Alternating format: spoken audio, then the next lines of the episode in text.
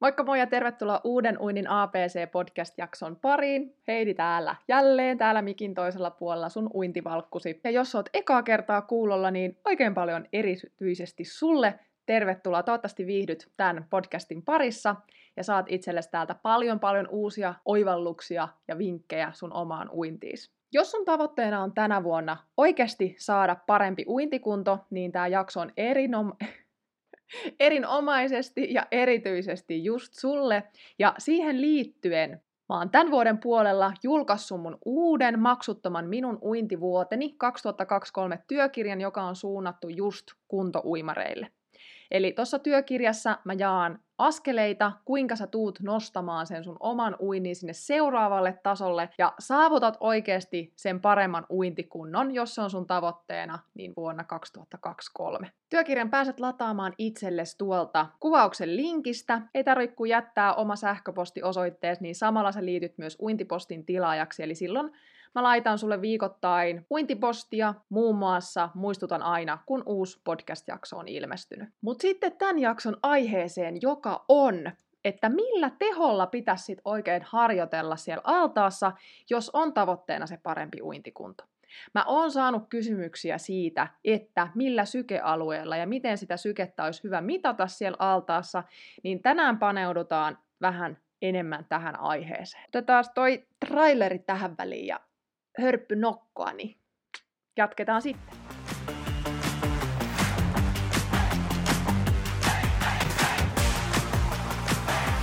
Moikka tervetuloa Uinin APC-podcastin pariin. Mun nimi on Heidi Savioja ja mä olen sun uintivalkkosi täällä mikin toisella puolella. Tämä podcast on sulle, joka haluat oppia nauttimaan siitä uinnista entistä enemmän uusien oivallusten ja onnistumisten kautta – saada lisää rohkeutta ja itseluottamusta kokeilla ja opetella uusia taitoja siellä vedessä. Mä autan sua vapauttamaan sen sun sisäisen, ehkä vielä vähän uinuksissa olevan vesipetosi eloon niin, että tästä kuntouinnista voisi tulla sulle uusi harrastus, tapa viettää sitä omaa aikaa tai vaikka jopa ihan elämäntapa.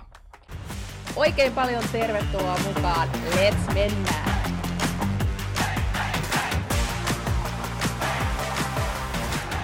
Ennen kuin mennään tuohon tehoasiaan, niin ihan muutama sananen tästä kuntouimarin harjoittelusta siellä altaassa. Kuntouimarinhan olisi hyvä harjoitella myös siellä kuivalla maalla, tehdä esimerkiksi liikkuvuusliikkeitä ja tiettyjä lihaskuntoharjoitteita. Ja siis muuten, muutenkinhan monipuolinen liikunta ja kaikki muutkin lajit tukee sitä uintiharrastusta ja yleistä sellaista hyvinvointia. Mutta minkälaista sen harjoittelun oikeastaan tulisi olla kuntouimarilla, jos nimenomaan haluaa kehittyä, kehittyä kuntouinnissa, haluaa siitä ehkä jopa ihan elämäntavan itsellensä ja nimenomaan nostaa sitä uintikuntoa ylöspäin, niin muutama juttu. Jos oot kuunnellut tätä Uinnin APC-podcast-jaksoa ihan sieltä alusta asti, niin sulle on ehkä jo tullut selväksi, että harjoittelun pitäisi sisältää paljon tekniikkaharjoittelua. Eli se on ehdottomasti se ykkösasia kuntouinnissa, koska kun sun tekniikka paranee, niin silloin myös sun uintikunto paranee. Moni saattaakin ihmetellä sitä, että mulla on ihan hyvä kunto, että mä jaksan kyllä juosta ja pyöräillä vaikka kuinka paljon, mutta sit kun mä menen uimaan, niin mun kunt- mulla ei ole kuntoa ollenkaan. Mä en osaa yhtään. Mä en jaksa yhtään. Ja se liittyy hyvin vahvasti tähän. Eli silloin se tekniikka ei ole kunnossa. Heti kun sä saat parannettua sun tekniikkaa, siitä tulee helpompaa, sulavampaa, taloudellisempaa, niin silloin se sun uintikuntokin kasvaa. Tämä on niinku fakta. Tämä on se ykkösasia. Toinen on sitten se, että sit kun se tekniikka on riittävällä tasolla, niin silloin sinne pitäisi tulla myös sitä matkauintia. Eli pitäisi oikeasti uida. Pitäisi oikeasti harjoitella säännöllisesti, saada riittävästi minuutteja sitä harjoittelua, eli määrää, ja jos susta kuulostaa tylsältä se, että vaan päästä päähän edes takaisin, niin ei hätää niin mustakin. ja siihen oikeastaan, jos multa, multa tilaa uintiohjelmia, niin se ei kyllä ole pelkästään sitä matkauintia päästä päähän vaan. Paitsi jos niin haluaa, mutta kyllä se on vähän monipuolisempaa ja vaihtelevampaa silloin. Ja nimenomaan matkauinnin ei tarvi semmoisen peruskestävyysharjoittelun, ei tarvi olla vaan sitä päästä päähän, vaan se voi olla myös tämmöistä intervalliharjoittelua. Eli intervalliharjoittelua on oikeastaan se uintiharjoittelu. Jos olet vaikka joskus nähnyt, miten kilpauimarit ui, niin eihän ne ui pelkästään koko ajan päästä päähän, vaan ne pysähtelee välillä siellä. Intervalliharjoituksessa saatetaan sitten vaihdella niitä tehoja, eli siellä voi olla kevyttä ja siellä voi olla reipasta ja niitä voidaan vaihdella. Ja nyt me päästäänkin oikeastaan siihen kutkuttavimpaan asiaan tässä jaksossa, eli no millä teholla sitten oikeastaan tulisi harjoitella ja minkälaiset ne tehoalueet oikeastaan on uinnissa. Onko niitä paljon ja kannattaako kuntouimarin uida niillä kaikilla vai, vai millä? Millä teholla tulisi oikeastaan sit uida? No ihan se ykkösasia, jos saat aloittelija, niin opettele ensin uimaan kevyesti ja hitaasti sitä matkaa. Eli opetellaan tekniikka niin, että sulta onnistuu semmoinen rauhallinen uinti. Se on niin kuin se ykkösasia. Se on se ensimmäinen tehoalue, mikä sun tulisi handlata. Ja tämän jälkeen, jos sä oot sitten jo vähän kokeneempi kuntouimari, eli sun tulee jo käytyä siellä uimassa, uit sä sit nyt rintauintia tai vapaa-uintia, niin sun pitäisi löytää kaksi erilaista vauhtia sieltä. Sulla olisi se rauhallinen hidas ja sitten se reipas tempo. Jos sä oot aloittanut esimerkiksi sun kuntouintiharrastuksen vapaa-uinnilla niin, että sä oot vaan lähtenyt uimaan, niin luultavasti sun semmonen niin sanotusti perusvauhti on semmoista reipasta ja sitä ei jaksa ihan hirveän kauaa uida. Eli ensimmäinen vaihe on, op- on opetella sitten se rauhallinen uinti. Niin sittenhän sulla on jo oikeastaan automaattisesti kaksi vauhtia. Mutta sitten esimerkiksi, jos sä oot vaikka rintauinnilla aloittanut, sä oot jo osaat uida semmoista rauhallista matkauintia sillä sun omalla rintauintityylillä, mutta sit sä ehkä haluaisit, että nyt olisi kiva olla sitten semmoinen reippaampikin muoto. Toki sitä rintauintiakin voi kokeilla uida reippaasti, mutta siihen ehkä parempi vaihtoehto on sitten se vapaa-uinti. Ja sielläkin vapaa totta kai ensiksi opetellaan uimaan rauhassa ja sitten opetellaan se reipas, reipas vauhti. Ja sit jos sä oot aktiivi, aktiiviharrastaja, niin ehdottomasti sit sun pitäisi opetella uimaan myös oikeasti kovaa. Ja jopa täysiä, semmoisia lyhkäisiä pätkiä. Eli vähintään kolme erilaista vauhtia olisi hyvä löytyä sieltä kuntouimarin repertuaarista. Mutta ei tarvi heti kerralla, heti alkuun niitä löytää, vaan tässä järjestyksessä. Ja nyt käydään sitten nämä uinnin tehoalueet seuraavaksi läpi tämmöisen kaavion kautta. Uinnissa monesti puhutaan, oot saattanut ehkä törmätä, että puhutaan ykkösalueesta, kakkosalueesta, kolmosalueesta, nelosalueesta, vitosalueesta. Näitä jotkut valmentajat käyttää myös omissa uintiohjelmissansa, ja nämä on siis roomalaiset numerot, jos ihmettelet, mitä vänkyröitä täällä oikein on. Ja itsekin on näiden avulla aikanaan oman, omaa kilpauintiuraan, ja osa näistä on jäänyt vähän, vähän myös sinne käyttöön. Uinnin tehoalueet, eli ykkösalue, tarkoittaa sitä, että uidaan kevyesti. Se on siis kevyttä uintia, peruskestävyysalueella tapahtuvaa uintia, jossa uit tosi tosi kevyesti, niin silloinhan se on siellä PK1, se on semmoista palauttavaa. Ja taas jos se on siellä PK2, niin sitten se on jo, sit se on jo siellä vähän, vähän reippaampaa, mutta ei kuitenkaan vielä reipasta. Sykettä jos seuraa esimerkiksi jonkun mittarin, vaikka ranteesta mittaavan tai sykevyöllä tai sitten on semmoinen nappi uimalakissa tai laseissa tai tuossa käsivarressa, Polarilla on ainakin tämmöisiä nappeja, on kuullut, että ne on ehkä semmoinen, semmoinen paras sykkeen seuranta, niin kuin luotettavin tonne veteen. Et ranteesta mä sanon, että ehkä matalilla sykkeillä toimii, mutta sitten jos nostaa sykettä enemmän ylös, niin sitten se ehkä pysy, pysy niin mukana siellä. Mutta 50-75 prosenttia siitä omasta maksimisykkeestä, ja jos et tiedä mikä sun maksimisyke, niin ei muuta kuin laita Googleen maksimisyke, miten lasketaan, niin sieltä löydät kyllä ohjeet, ohjeita siihen. Mutta tämä on semmoista aluetta, että sä jaksat uida pidemmänkin matkan. Tämä on semmoista verryttelyvauhtia. Tämä on se alue, joka olisi hyvä ekana löytää.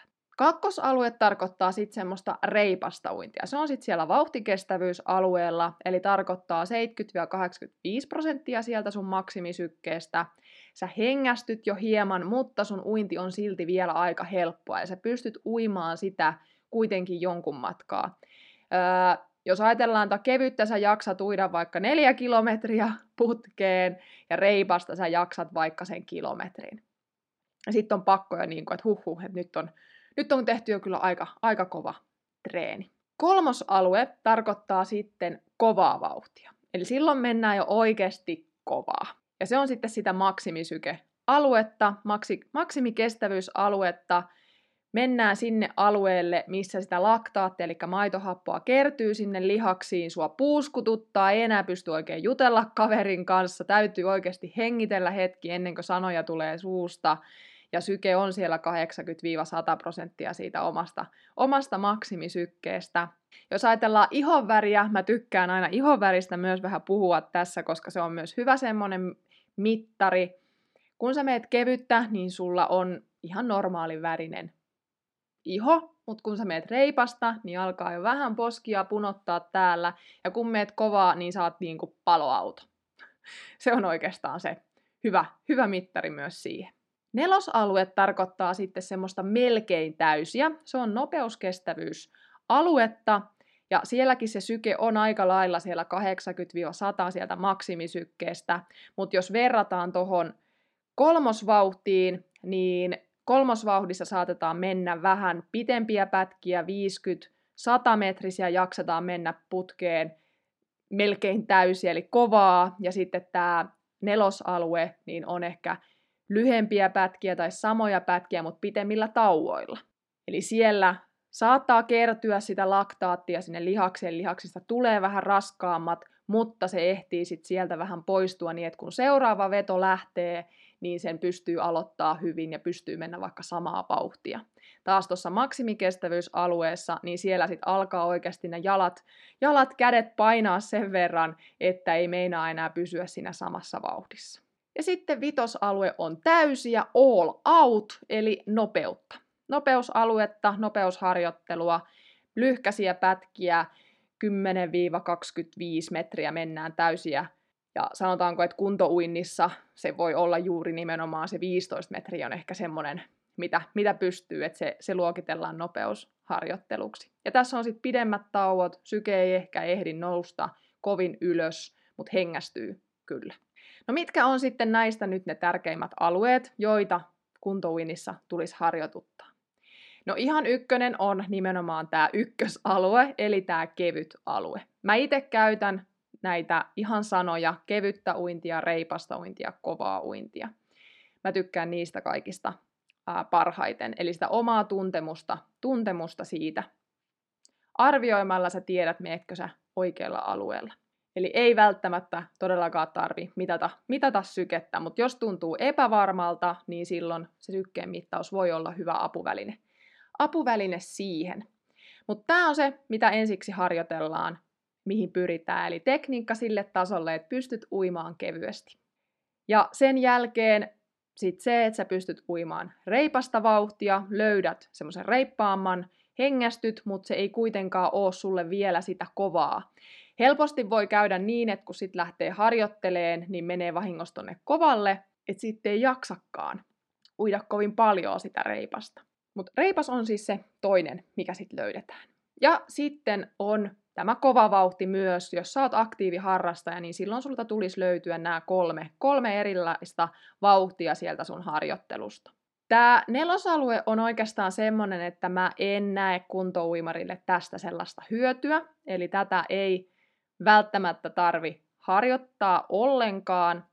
Ja sitten tämä nopeusharjoittelu, niin se on vähän 50-60, että tarviiko vai ei. Jos oot ihan semmoinen peruskuntoille, jonka nimenomaan tavoitteena on saada parempi semmoinen yleiskunto, niin ei välttämättä tarvi. Jos ei sit halua vähän vaihtelua, halua ylläpitää semmoisia nopeusominaisuuksia siellä omassa kehossa, ehkä semmoisia salaisia haaveita on vaikka joskus johonkin masters-uinteihin mennä kisaamaan, niin silloin, silloin tämä ehkä on, on ihan hyvä juttu.